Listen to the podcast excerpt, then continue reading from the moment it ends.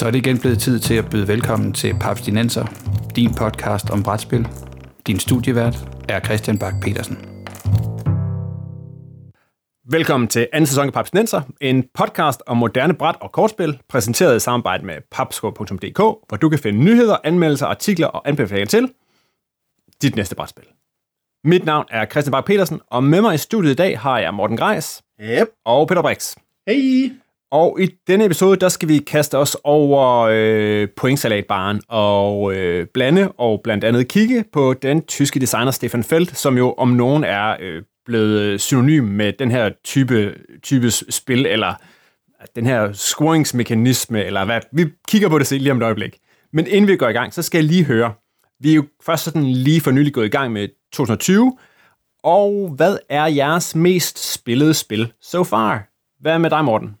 Det er Mythos Tales. Jeg har haft det op at vende før. Uh, det er det her sådan, Cthulhu-udgave af Sherlock Holmes Consulting Detective, som jeg havde i en gruppe. Vi spillede øh, det for et par år tilbage, og så blev vi ligesom afbrudt af et Legacy-spil, og et Legacy-spil, og et tredje spil, og Time Stories og lignende. Men nu har vi besluttet os for her i 2020, at nu skal det rundes af, så nu spiller vi simpelthen de sidste par sager, og det er nok det, som jeg her i optagende stund har fået spillet mest her i 2020. Og vi er enige om, at det er Consulting Detective med Cthulhu. Ja, lige præcis. Det er det der. Fedt. Er det, er det, er det, det, er det, er det så godt, som, som, som du huskede det, efter det nu er fundet frem igen, og, og skal køre, køres færdig? Se, glæder jeg virkelig til den store finale? Er det på pan, Pandemic Legacy-niveau? Nej, det, det er ikke Pandemic Legacy-niveau i den her scene. Altså, det er jo Altså, det er jo ikke nær så godt som Sherlock Holmes Consulting Detective. De, øh, Consulting Detective er som deduktive oplevelser det er lidt stærkere designet, lidt federe, men det er hyggeligt at sidde med Cthulhu-mytosen, og på den måde kunne have at sige, ah, det er den her historie, det er det her, øh, det er universet. Altså man kan trække den her metaviden ind, som er ret fin.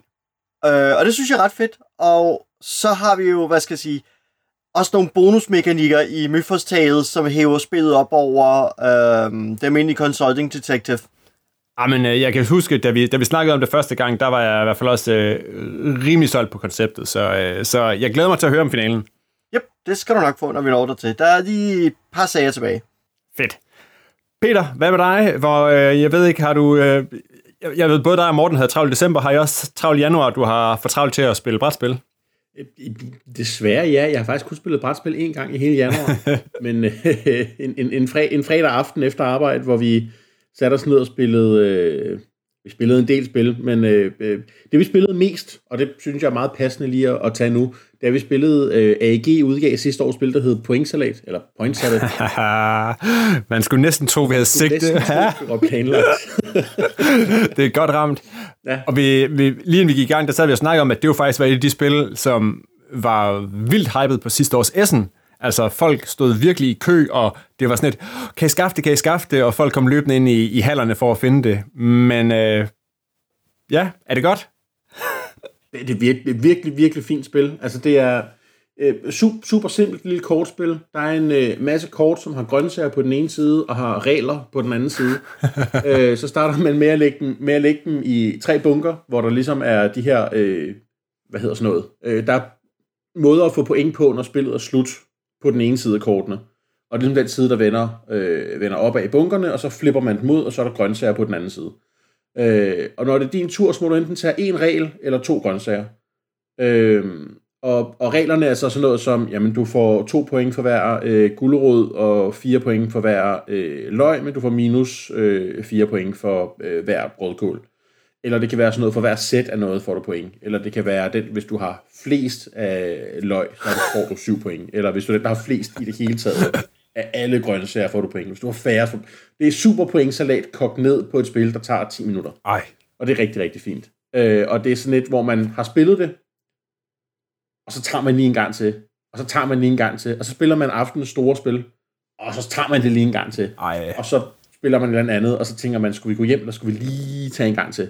Jeg har øh, vores, vores indkøber ude på arbejdet, som har købt det her hjem, øh, sagde, at han spillede det 17 gange den første aften. Han, han, han, han havde blevet præsenteret for det, fordi det bare var sådan et, Nå, men det, det tager jo kun lige 5 minutter. Vi kan lige, ah, lige 10 minutter mere, og så lige, ja. Så det er rigtig, rigtig godt lille, fint film. Og jeg er klar den. Pænt meget salat. Og pænt meget salat. Okay. Og er det noget, kan man, øh, kan man få det? Fordi som sagt, på Essen, der var det, der var det jo udsolgt, før man havde noget at blink. Kan man, kan man, nu er der kommet ro på. Kan man komme ned og få hentet et, øh, et spil pointsalat et eller andet sted? Altså, det ryger ud i butikkerne, så, så altså hurtigere, end, end det kan komme til landet. Så øh, Morten er nok virkeligheden klogere til at vide, om der stadigvæk er nogen. Lige nu kan jeg ikke øjne nogen eksemplarer nogen steder. Det er... Mine distributører meddeler i hvert fald alle sammen, at de har udsolgt af det, så, så der er ikke rigtig noget at skaffe hjem stadigvæk. Okay. Så, øh, De ryger også ud af butikkerne lige så hurtigt, som de kommer, kommer ind. okay. Jamen, det borger jo også på en eller anden måde for kvaliteten. Okay. Fedt. Hold øje derude. Yes. Jamen, øh, det jeg har spillet mest er øh, en gammel traver. Jeg har sikkert snakket om det før. Det er Reiner Knizia, det er Ingenious, og det er i Travel Edition, som jeg spiller med, øh, med mit yngste barn. Øh, vi har fundet det frem igen, og det er stadig et øh, kæmpe hit. Og så klart et af de spil, der er, blevet, der, der er bedre af, at man kommer det ned. Fordi det er jo bare, det er det der super enkle, abstrakte, hvor man sidder og skal skabe linjer og striber på sådan en masse hexagonfelter med forskellige typer farver. Og altså, hun er, skal lige regne efter, hvor gammel er hun? Hun er 6 og kører, og kan sagtens spille det øh, fint på niveau med mig, og det er bare, altså, det er et virkelig, virkelig godt spil. Klassisk, klassisk Knizia. Fedt at høre. Men derudover, så skal vi jo i dag snakke om en anden tysker. Vi skal snakke om Stefan Feld, tysk designer og lidt af et øh, Eurogame-ikon. Han har i optagende stund to spil på Board Game Geeks top 100 og hele 11 spil blandt sitets 500 højst rangerende spil. Det er ikke dårligt. Men Morten, hvad tænker du på, når jeg siger øh, navnet Stefan Feld? Så tænker jeg, øh, udover en meget høj skadet fyr, så tænker jeg øh, tysk Eurogame. Øh, omtrent så tysk Eurogame, som det kunne blive. øh, så, så det er sådan typisk et eller andet med midler, europæiske middelalderbyer, øhm, i, by, i spilnavne, alvorligt udseende mænd, der kigger ud over øh, torvet, eller på anden vis ud over landskabet. Sådan meget traditionelt, lidt sådan lidt dæmpede, spraglede farver, ikke sådan voldsomme temaer. Øhm, det er sådan, hvad skal jeg sige, det, det, nærmest lidt visuelt her. Og så, hvad skal jeg sige, og så en masse sådan mekanikker, altså noget, en masse med at flytte rundt på en masse små papbrikker, øhm, placere nogle kort, flytte rundt på nogle træbrikker, øhm, avancere sine brikker på forskellige øh, linjer, lister, tabeller. Så, så, der er, så, så det er en det er en masse forskellige mekanikker, jeg sidder som regel og rumsterer med, når jeg spiller et uh, Stefan Feld-spil. Um, så avancerer jeg min skibe her, jeg flytter min romerske legion af herover, jeg manipulerer uh, templerne herover, bygger på Rom hernede. Så, så noget med en masse forskellige mekanikker, en masse spil i spillet, så at sige. Ja, og øh, hans, hans, hans største, den mest klassiske spil, øh, det han er mest kendt for, det er det, der hedder Castle Burgundy. Ja, Og det var jo i sin originalversion øh, forholdsvis grimt. Eller i hvert fald utrolig kedeligt at se på. og så kom der en frisk version her sidste år, Yep. som var grim på en helt ny måde. De havde kigget på det og tænkt, mm, det kan vi, nu, nu pepper vi det op, og så blev det grimt på en helt anden måde. Ja. Men et, et virkelig, virkelig fint spil, som handler om jo at udbygge sine, sine områder i, øh, i, ja, præcis som du siger, i Frankrig engang i middelalderen. Jeg har spillet det en hel gang, mm. og er, er ret stor fan af det. Ja. Det kan virkelig et eller andet, og det har, han har jo flere gange, så laver han det der med, at hvor han bruger, bruger terninger som en ressource, eller måden, der bestemmer ens actions på, alt efter hvad man har rullet, eller hvad for nogle terninger, der ligesom er tilgængelige. Og det er jo, det, det, det kan han i hvert fald også. Så det har du ret i det der med, at han, han kan jonglere meget med forskellige, øh, forskellige mekanikker. Ja, fordi det er noget, det, jeg synes, der er nemlig interessant. Uh, særligt for Carlos Burgundy, men også nogle af de andre titler, som bruger bruger og lignende.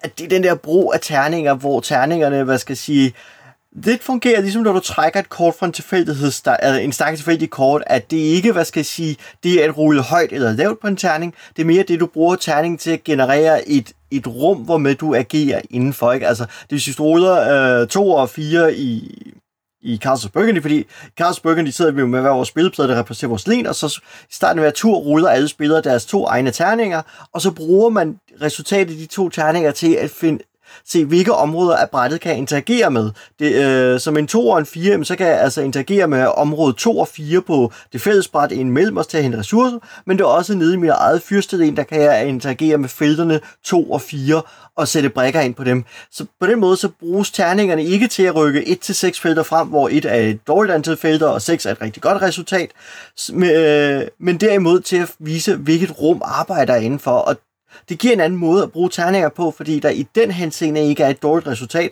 som når jeg, hvad skal jeg sige, i et racing game, øh, pick up and deliver type spil, hvor man bare skal rulle for at se, hvor langt man kommer frem og prøve at komme over målstregen først, og derfor altid bare gerne vil rulle højt, øh, så er det her bare nu et rum, jeg agerer indenfor, som jeg ruller mod. Ja, og det giver også tit, han har, altså næsten alle Steven Fældspil, der er der en eller anden, øh, hvor der er terninger ved ikke, så er der altid en eller anden måde, hvor du kan tweake terningerne ved hjælp af brug af, så har du nogle særlige brækker, der gør, at du må flippe den om, så en femmer bliver til en toer, eller en etter bliver til en sekser, eller du, øh, du tilføjer to workers i Castle Burgundy, og så kan du tillade dig at gå lave din to om til en fire, eller hive den op og ned. Ikke? Så det, det, der er også helt den der med, at man sådan har lidt mere kontrol over det. Ja.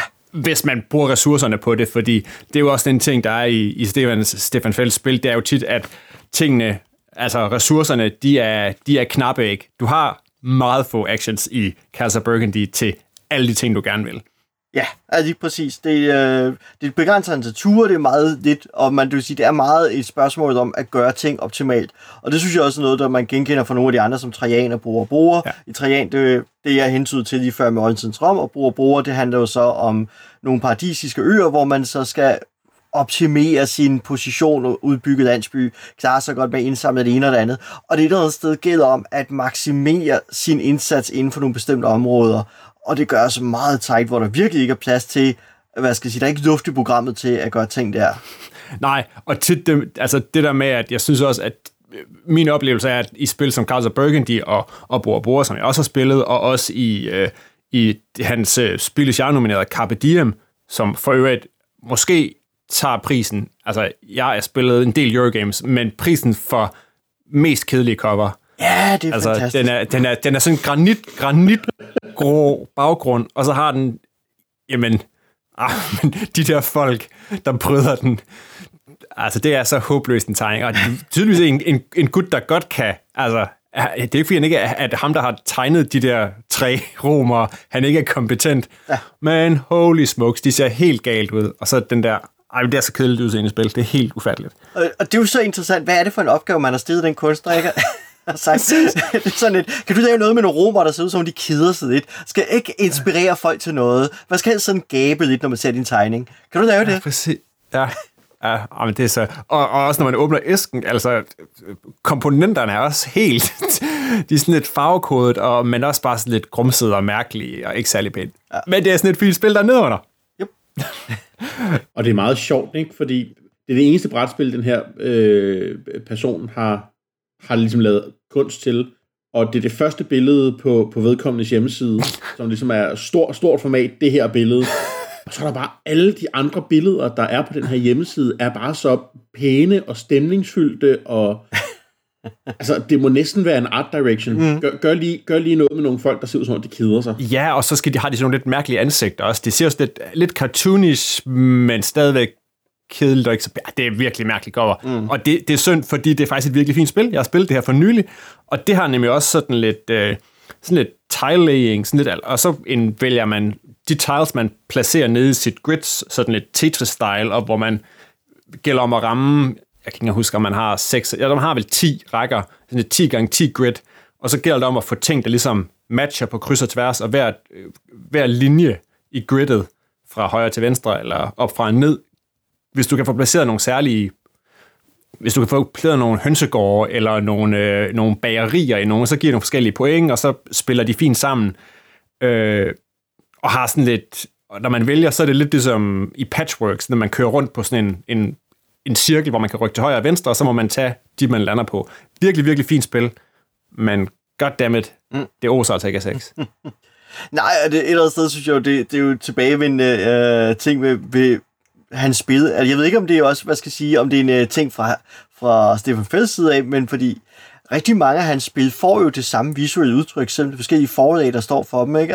Um, ja. Amerigo, som er jo fra Queen Game, hvis jeg husker ret, uh, ser omtrent lige så kedeligt ud. Uh, Bruges uh, ser heller ikke specielt fascinerende ud. Um, eller Jorvik fra Pegasus Speed. Altså, det er nærmest som om, at Stefan Feld har, jeg ved ikke, om han har sådan en stab af kunstnere, som han siger, hvis nogen skal udgive mit spil, så skal I altså bruge deres kunst. Ej, det er selvfølgelig ikke sådan, det hænger sammen, men man får bare det indtryk nogle gange, når man sådan kigger lidt på og siger, der er en rød tråd, hvor jeg nærmest visuelt kan sige, altså, ligesom, øh, hvad skal jeg sige, at det her det er et Stefan Feld-spil nærmest bare på artworket. Ja. Det er ikke 100% konsekvent, Aquasfære falder lidt udenfor, men, men altså, det nærmer sig sådan et eller andet sådan Friedemann Friese-niveau af ensartethed.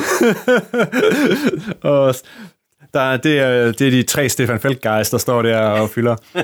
Jeg, faktisk, jeg tror faktisk, at det, et af dem, jeg har stående, det der hedder Strasbourg, som er sådan et, øh, som er også er fra Pegasus, er jeg ret sikker på. Det er faktisk øh, lidt, øh, der er gutterne, der står udenpå, de er faktisk lidt peppy, og den er, kassen er blevet lilla, og bordet er også ret, ret frisk, synes jeg. Og også et, lidt en overset Stefan Feldperle, synes jeg, som har nemlig noget, noget, sådan noget area control, area majority og noget tiling og sådan noget, men ja, temaet det er stadigvæk forskellige typer købmænd, der skal møde sig ind på de bedste pladser og sælge deres ting i byen. Og hvis man så kan ligge op af en katedral, så er det ekstra godt, fordi så kommer der flere, flere kunder. Jamen altså. For nu dvæle en lille smule ved forsiden til det der øh, Carpe Diem. Ja. Øhm, nu, nu sidder jeg med et billede af forsiden foran mig, og et billede af, af det her øh, færdige stykke artwork, som den her kunstner, der jeg nærmest ikke til at udtale navnet på, Lalanda Rushka, har lavet. Og på brætspillet, der har de... Vi skal nok tage, lægge det her billede ind i shownoterne øh, på, på papskubber.dk slash podcast, men på, på, på brætspillet, der har de simpelthen taget, og så har de bare lige sagt, øh, alle farve, den tager vi lige ud. det er nemlig meget, meget gråt.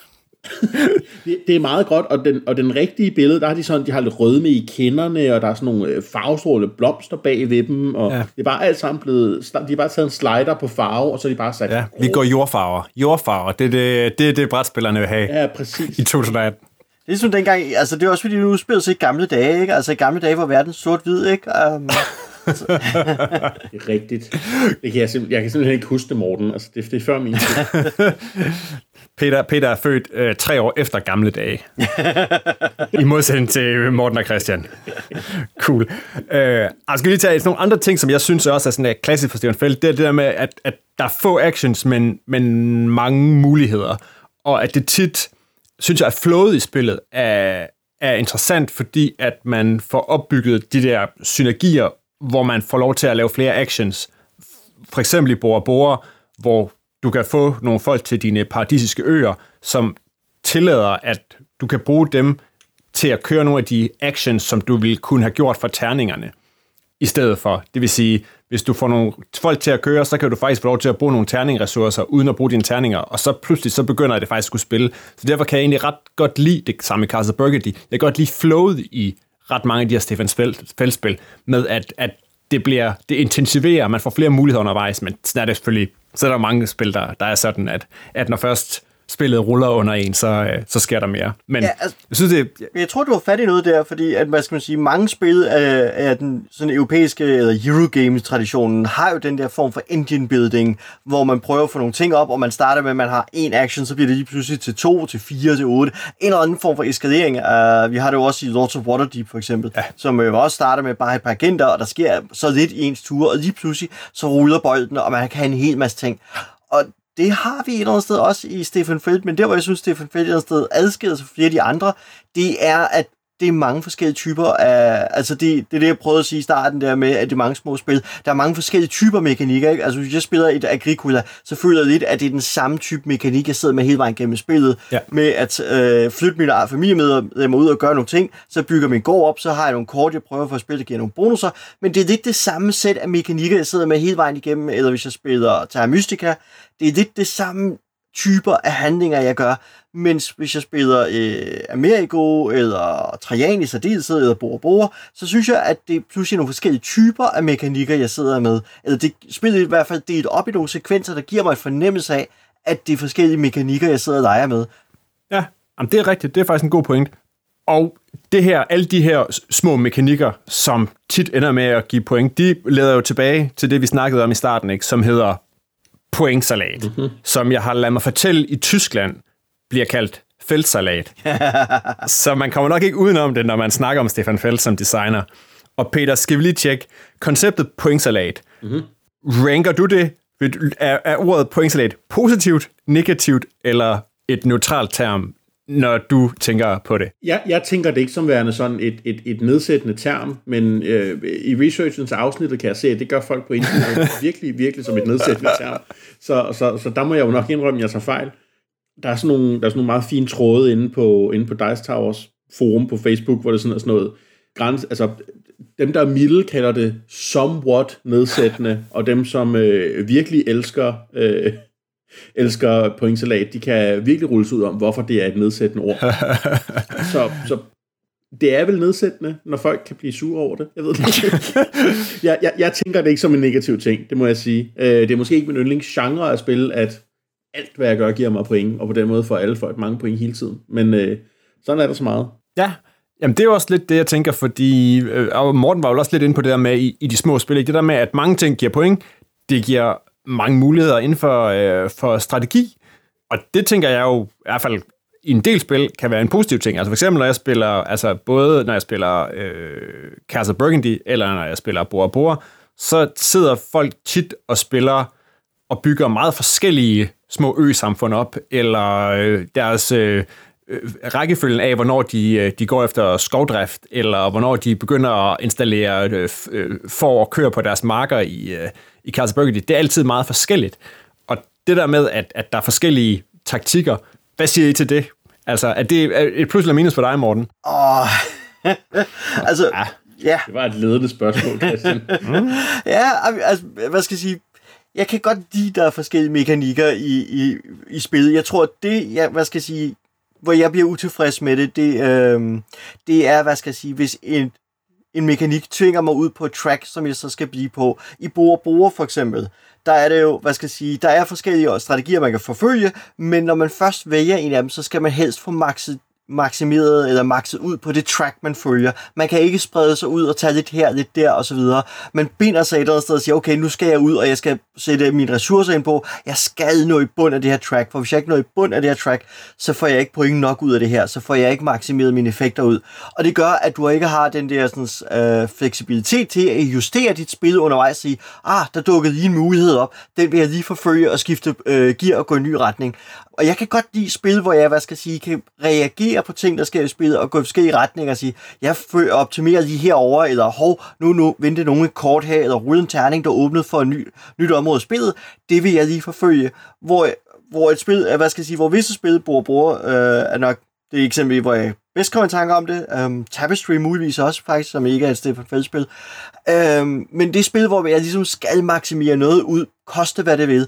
Og lige på den punkt, der er det altså mindre glad for, øhm, for det her sådan, sortiment af mekanikker, øh, hvis der ikke er fleksibiliteten til at gøre forskellige ting og gå forskellige retninger undervejs i spillet. Ja, og der vil jeg sige, der, nu nævner du Bor Bor, og det, det synes jeg, der synes jeg, det er en, en, en virkelig god pointe, fordi at når man spiller Bor Bor, så kommer der, jeg kan spiller man over, spiller man over seks runder, eller det er der omkring i hvert fald. Mm. Og hver eneste runde, så kommer der nogle nye, øh, der kommer nogle nye øh, workers, der kommer nogle nye mænd, der kommer nogle nye kvinder, der kommer nogle nye mål op. Og noget af det, der giver rigtig mange point, det er at nå de her mål. Men alle de her mål, og hvad for nogle type af de her workers, der kommer op, er helt random. Det vil sige, der kan faktisk godt dukke nogle fede muligheder op, men fordi, som du siger, hvis man nu har dedikeret sig til, til et eller andet, så kan man godt bare måtte sige, jamen så må jeg sige nej tak til de her fede workers, som ellers kan noget, har en fed spilfunktion, eller kan nogle seje ting, men jeg har jo lidt lukket ned for den her, det her perspektiv af, af pointscoringen og spillene. Og det er rigtigt, der synes jeg måske, at, at du har ret, at der kan, der kan det godt virke begrænsende, i hvert fald i bord mm. Og, og det er lige inde på det område der, at når, hvad skal jeg sige, når spilmekanikker fungerer på den måde, så er jeg mindre glad for dem. Uh, jeg synes ikke, jeg oplever det samme i, uh, i Castles Burgundy, og det er nok også derfor, at den er, er rated så meget højere også på Board Game Geek, antager jeg. Øhm, fordi der er forskellige ting, jeg kan jagte. Der er ikke det samme ud, store udvalg af mekanikker, men der er stadig nogle af dem. Og jeg bliver mindre hårdt straffet for at forfølge forskellige ting, eller sige, okay, nu gav terningen mig det her, og der ligger de her handelsvarer her, så gør jeg det her, så forfølger jeg det her spor, eller skifter de retning en gang. Men det der med, også det der med, at der netop er mange forskellige muligheder, det kan også, er min oplevelse, at det også nogle gange kan lukke ned for, at hvis nu to spillere spiller den samme taktik, så kan det godt være, at en anden spiller får lov til at stikke lidt af på det andet track. Der har jeg for eksempel oplevet, da jeg i et spil bord bord også, hvor man jo, en af måderne, man kan score rigtig mange point tidligt, det er ved at have, have flest folk i, uh, i templet. Mm. Få fyret nogle folk derop, og så fik jeg, fordi de andre spillere koncentrerede sig om deres engines et andet sted, så fik jeg lov til at have mine folk stående i templet og kontrollere det i fem ud af seks runder. Og det gav mig urimelig mange point, men hvor de andre ville på en eller anden måde skulle sige, at de skulle tage et bevidst valg og forsøge at få sparket Christian ud af templet, men det ville koste så og så mange actions og ville sætte dem tilbage, fordi jeg nu havde fået mine to folk til at stå derop.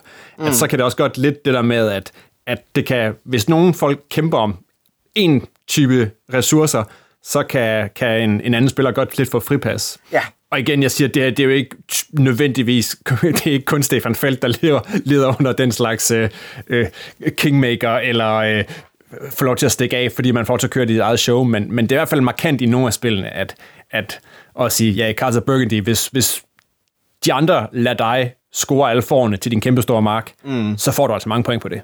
Ja, og der ryger du ind i den der netop noget politik omkring spillet, hvor det er sådan, hvem skal ofre sig for at en ben for den spiller, der står foran? Fordi skal det være dig, eller skal det være mig, der hindrer Peter i det her? Ikke? Skal jeg ofre en tur, eller skal du ofre en tur? Øhm, kan vi begge to enes om at ofre en tur, øh, og vil det tab af en tur fra hver af os? Giver os nok i forhold til, at Peter så får et forspring turmæssigt. Øh, der, er nogle, øh, ja, der er noget interessant politik om spillet, som ikke altid synes er sjovt, fordi det, det rammer et, et metaområde af spillet, hvor man er nærmest inde og forhandler om, hvem der offrer sig for, altså hvem tager suboptimale træk for at genere en anden spiller, for at vi for de andre spillere igen kan stå stærkere. Ja, præcis. Og når man netop man sidder og engine builder, ikke, så er der jo ikke noget værre end at skulle bruge sine sparsomme ressourcer på noget, der ikke er optimalt for ens, ens eget maskineri. Lige præcis. Nej, der kan komme sådan en helt metaspil i, at man ikke vil sidde lige foran den bedste spiller ombord. Ja. ja.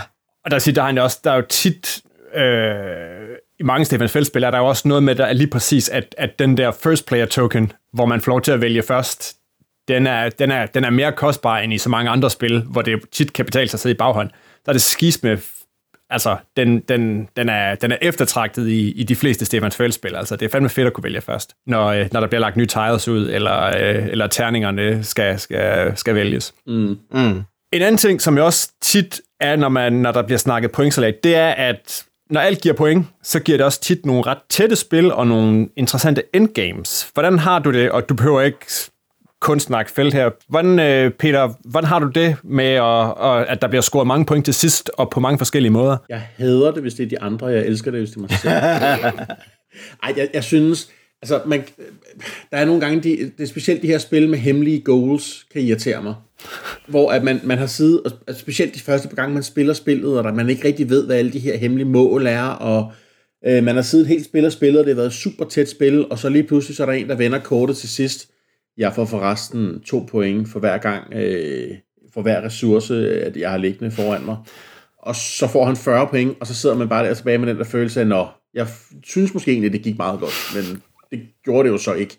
Og det var sådan en, åh, jeg, jeg synes, det er en øvefølelse. Jeg synes virkelig, det er en øvefølelse. Det, øh, ja, jeg kan ikke lide det. Nej, altså det kan jeg godt følge, fordi den, altså, den oplevelse er også frustrerende. Og et andet sted er det lidt hvad skal jeg sige, utilfredsstillende eller uheldigt, at man er nogle gange med de her spil her nærmest nødt, altså, nødt til at spille dem fire gange bare for at se, altså at have det første spil for at se, når det sådan, det hænger sammen, ikke for at lære reglerne, det kan mm. really have, også være det, men nogle gange bare for at se, hvad, hvad betyder noget her, fordi den sidder jeg nemlig også med i en del spil, og siger, Nå, nu skal jeg vælge mellem syv forskellige actions her, jeg skal ud af noget af det her, jeg kan ikke overskue følgerne endnu, før i virkeligheden vi har spillet det her til ende, og jeg spiller det en gang mere.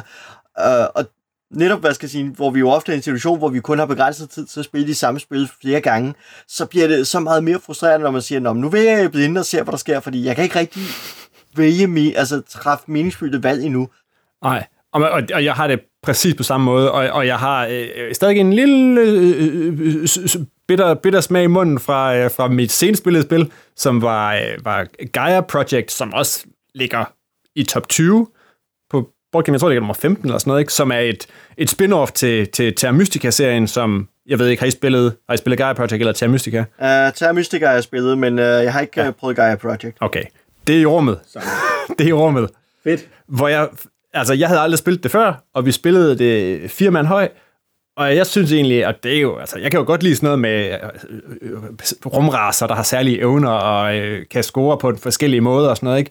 Og jeg synes egentlig virkelig, at jeg fik mine rumvæster til at hoppe rundt, og jeg havde vildt mange folk, og jeg kontrollerede de her planeter, og jeg, jeg minede, og jeg høstede penge, og alt gik rigtig fint.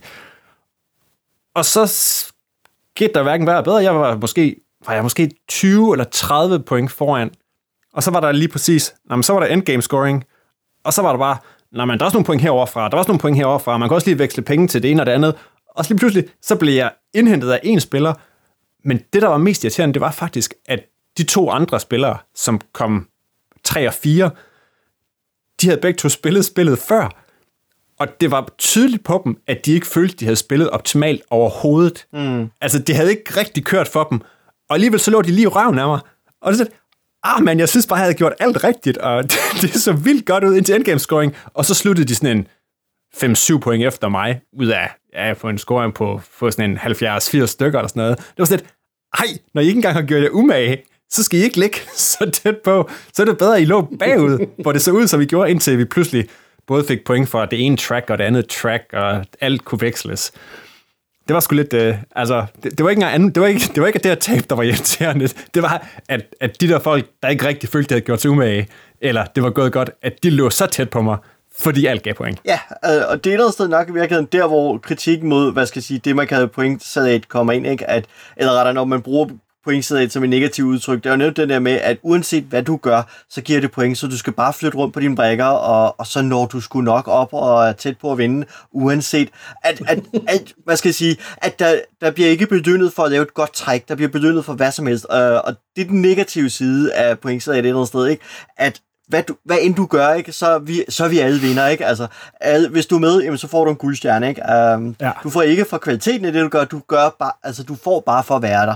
Og, og et eller andet sted, lige præcis der, der kan jeg også godt forstå frustrationen. Omvendt så har jeg det også, at den opvejer, hvad skal jeg sige, i hvert fald når det fungerer godt, så løser det for mig et andet problem, nemlig den der med, at der er spil, hvor jeg sidder, særligt når man når en sidste tredjedel af, af visse Eurogames og andre, hvor det er sådan et, vil du tage det valg, der giver, vil du tage det træk, der giver dig tre point, eller vil du lave en sjov manøvre ude på brættet, flytte på nogle ressourcer, købe noget ekstra, ikke? Der er sådan et, så tager jeg det træk, der giver tre point. Så tager jeg det træk, der giver tre point. Så tager jeg det træk, der giver tre point. Og, og jeg har siddet, øh, altså da jeg spillede Everdell, de sidste fire eller fem ture i, Dansk jeg så var sådan et, så tager jeg pointfeltet igen. Jeg tager pointfeltet igen. Jeg tager pointfeltet igen, ikke? Og, og så bliver det jo, altså... Og det er der, hvor man kan sige, okay, men det her spil begynder mig for at jagte nogle bestemte mål, og nogle gange så er det bare pointtrækket, der er det fede mål i Everdale, og det er sgu kedeligt. Um, og, og det, der har jeg det sådan lidt. Og så, så er det et eller rart, hvis et spil går ind og begynder dig for at lave et fedt træk, og siger, okay, det var ret fedt, at du lige omsatte de to ressourcer, som gav dig det her ekstra træk herover, så du kunne avancere herover og frigøre den her ressource her og tage og spille ja. et ekstra kort for din hånd. helt enig. Og det får du point for. Hvad siger du, Peter? Har du også, har du også haft nogle uh, ondskabsfulde folk, du er blevet indhentet af, som, uh, som har bidt dig, bidt sig fast? Ikke, ikke nogen sjove historier, tror jeg. Det, der, Nej. det, det er bare mig, der er bitter, ja. tror jeg. Det, det, det behøver vi ikke dvæle for meget ved. Okay. Nej, altså jeg tror, jeg havde en lignende uh, din, Christian, med, uh, med Tapestry, som jeg nævnte ja. tidligere. Det er jo Jason Stegmeyers uh, besynderlige Civilization-spil, hvor den, uh, den ene spiller, hun havde scoret alle sine point aktivt undervejs på pladen, så hun havde et kæmpe forspring fra, fra os to andre, og det havde jo sådan en frustration, vi jo, fordi det var første gang, vi spillede, vi jo sådan et, kan vi vide, hvor mange point, der kommer i endgame? Vi ved det ikke. Har vi nogen som helst chance for at vinde? Altså, det har en demoraliserende effekt, hvilket særligt for min ene modspiller havde det, at hvis man bliver demoraliseret, så begynder man at spille mindre effektivt. Spiller man mindre effektivt, så man, scorer man færre point, yes. ryger mere bagud og så videre. Og altså, det, det der er en nedadgående spiral der. Og jeg, og jeg havde sådan et, nu satser jeg på uh, endgame-målet, og så må vi håbe på, at jeg får point nok. Og, og så må du simpelthen satse på at spille i blinde, så at sige, håbe på, jeg ved ikke, hvad det her giver, jeg ved ikke, hvad det her giver, men nu flytter vi bare ud og håber på, at endgame-scoringerne kommer til min fordel. Um, det gjorde de så også, og havde det ikke lige været for en af de andre spillere, der de havde brugt sin næst sidste action på at spænde ben for mig for sjov skyld. Ah, ja, urimeligt. urimeligt. Så havde jeg indhentet jeg faktisk og røg kun tabt kun med to point, så det var sådan, det var stadigvæk en, en fin anden plads. Det var jeg glad for, at jeg var sådan lidt. Havde du ikke lige gjort det her, så havde jeg muligvis rykket ind på en ja. førsteplads. Jeg tror, vi, er- vi, vi begynder snart at læne os op af en, øh, en, en episode om, øh, om urimelige medspillere, men det kan være, det, det, det tager vi en anden dag. Ja, Det er et godt afsnit. kommer i, øh, Uden, uden at nævne navne, så bliver det et godt afsnit. det kommer, kommer i øh, show notes. Det. Nå, Peter. Synes du det, Peter? Der bliver folk nævnt med, med navn og link til Board Game Geek profil. oh, ja. Nå. Øh, ah, jeg tror, vi er ved at have, have noget inden, og jeg tænker, ellers så vil nogle andre spil, hvor jeg også lidt har oplevet det der med, med hvad hedder det, pointsalat, det er i, i en anden højdespringer, den der hedder øh, Civilization-agtige spil, der hedder Concordia. Der synes jeg godt nok også, der er rigtig mange point ude på brættet. Og Grand Austria Hotel, synes jeg også lidt har det der, men det er måske igen det der med, at man har mange forskellige taktikker, man kan gå efter, og der er forskellige ting, der scorer point ude på brættet og sådan noget. Fine spil begge to, men der er skidt så mange måder at score point på. Ja. ja. Ja. Jeg fik prøvet Concordia også, ja. Russian Railroads. Russian Railroads også, ja. Det er igen meget de der Eurogame-ting. Okay. Ja, I Russian Railroads får du blandt andet point for ikke at være først. Nice. Det var sådan en, Nå, jeg fører ikke. Jamen, så får jeg lige nogle point. Fedt, mand. Og der er også det der spil med, øh, der foregår det franske hof, nu kan jeg ikke huske navnet, hvor man med, under kardinal, altså, øh, hvad skal jeg sige, mens kardinal Richelieu er ved magten, øhm, og han står så på pointtavlen som, øh, som en brik, styrer spillet, så at sige. Og så gælder det om ikke at rykke foran ham, fordi så har man ligesom hævdet sig selv for meget ved hoffet i kongens øjne. Så, så derfor så er det sådan et, det gælder hele tiden om at være så tæt på, men ikke passere den brik, som spillet har som pointbrik på pointtavlen. Det er faktisk det er en meget elegant mekanik. Meget sjovt tænkt også. Nå. Men lad os sige, at det var slutningen af den her runde øh, point og podcast salat. Næsten vegetarisk udgave af Papsnenser. Find links til spillene, vi har nævnt, og tidligere episoder på papsnenser.dk eller www.papsko.dk-podcast. Og del gerne dine meninger om designer Stefan Felt og eller pointsalat med os på Facebook. Er det et positivt, negativt eller helt neutralt ord? Husk, at du kan støtte Papsnenser på tier.dk, hvor du også kan være med i lodtrækningen næste gang, vi udvælger en lytter, der kan vælge indholdet af en bonusepisode af Papsnenser, som er gratis for alle. Vi har nummer 3 på beding. Hver en krone bliver brugt til at forbedre den podcast og sprede budskabet om vores fantastiske hobby. Du kan finde Papsnenser på iTunes, Spotify, Podimo, eller hvor du ellers henter din podcast. Og har du indspark til Papsnenser, er du altid velkommen til at sende os en mail på papsnenser med mig i studiet i dag var Morten Greis og Peter Brix. Papstinenser er produceret af Bo Jørgensen og Christian Beckmann.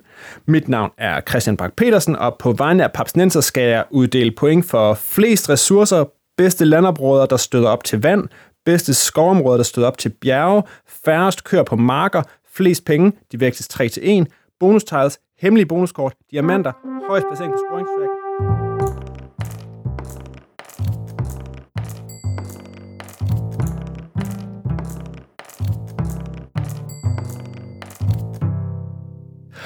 Og så selvfølgelig den hemmelige gamebonus for flest heste.